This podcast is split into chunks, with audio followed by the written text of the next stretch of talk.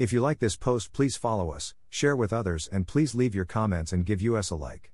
For more information about us and this topic, click here, diningwithjesus.net. Please follow us and share with others. Translate this site into your preferred language. Look for our Google Translator in our home page, diningwithjesus.net. Traduce es sitio en tu idioma preferido. Busca nuestro traductor de Google en nuestra página de inicio va, diningwithjesus.net. From Pastor Chris White, we trust the Holy Spirit is doing His work in your hearts. The Lord bless you all, have a beautiful, joyful day. K. L. Señor los bendiga. The Christian view of wealth should be derived from the Scriptures. There are many times in the Old Testament that God gave riches to His people. Solomon was promised riches and became the richest of all the kings of the earth. 1 Kings 3:11 13, 2 Chronicles 9:22. David said in 1 Chronicles 29:12, "Wealth and honor come from you; you are the ruler of all things." Abraham, Genesis 17 20, Jacob, Genesis 30 31, Joseph, Genesis 41, King Jehoshaphat, 2 Chronicles 17:5, and many others were blessed by God with wealth. However, they were a chosen people with earthly promises and rewards. They were given a land and all the riches it held. In the New Testament, there is a different standard. The church was never given a land or the promise of riches. Ephesians 1 3 tells us, Praise be to the God and Father of our Lord Jesus Christ, who has blessed us in the heavenly realms with every spiritual blessing in Christ.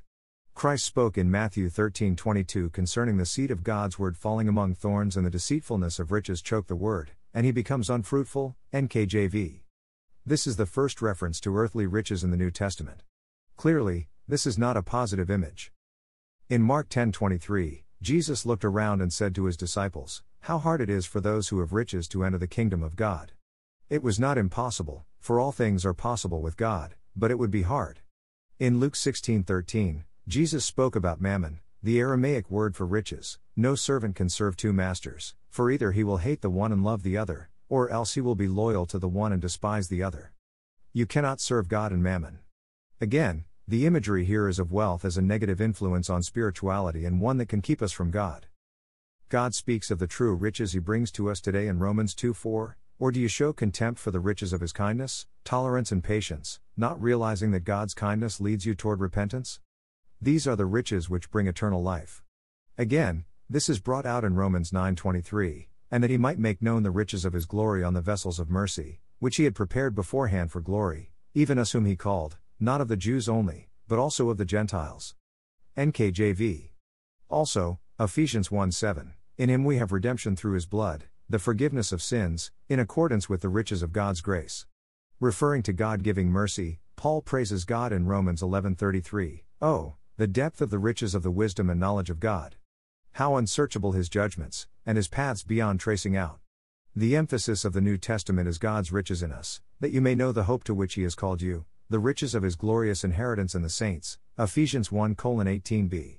God actually wants to show off his riches in us in heaven, and God raised us up with Christ and seated us with him in the heavenly realms in Christ Jesus, in order that in the coming ages he might show the incomparable riches of his grace, expressed in his kindness to us in Christ Jesus. Ephesians 2 6 7. The riches that God wants for us, I pray that out of his glorious riches he may strengthen you with power through his Spirit in your inner being. Ephesians 3:16. The greatest verse for New Testament believers concerning riches is Philippians 4:19, and my God will meet all your needs according to his glorious riches in Christ Jesus. This statement was written by Paul because the Philippians had sent sacrificial gifts to take care of Paul's needs. 1 Timothy 6:17 gives a warning to the rich, command those who are rich in this present world not to be arrogant nor to put their hope in wealth, which is so uncertain, but to put their hope in God, who richly provides us with everything for our enjoyment. James 5:1 3 gives us another warning about riches that were wrongly gained. Now listen, you rich people, weep and wail because of the misery that is coming upon you.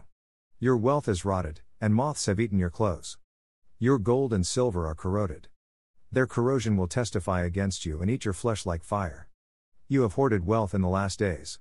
The last time that riches are mentioned in the Bible is in Revelation 18:17, speaking of the great destruction of Babylon. In one hour such great wealth has been brought to ruin. To summarize, Israel was given earthly promises and rewards as God's chosen people on earth. He gave many illustrations and types and truths through them. Many people desire to take their blessings, but not their curses. However, in the progression of revelation, God has revealed through Jesus Christ a more excellent ministry, but the ministry Jesus has received is as superior to theirs as the covenant of which he is mediator is superior to the old one, and it is founded on better promises. Hebrews 8 6.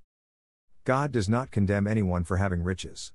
Riches come to people from many sources, but he gives grave warnings to those who seek after them more than they seek after God and trust in them more than in God.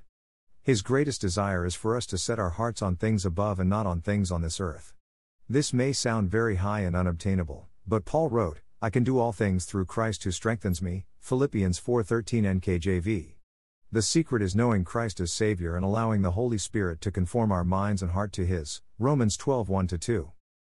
Thank you to Got Questions Ministries.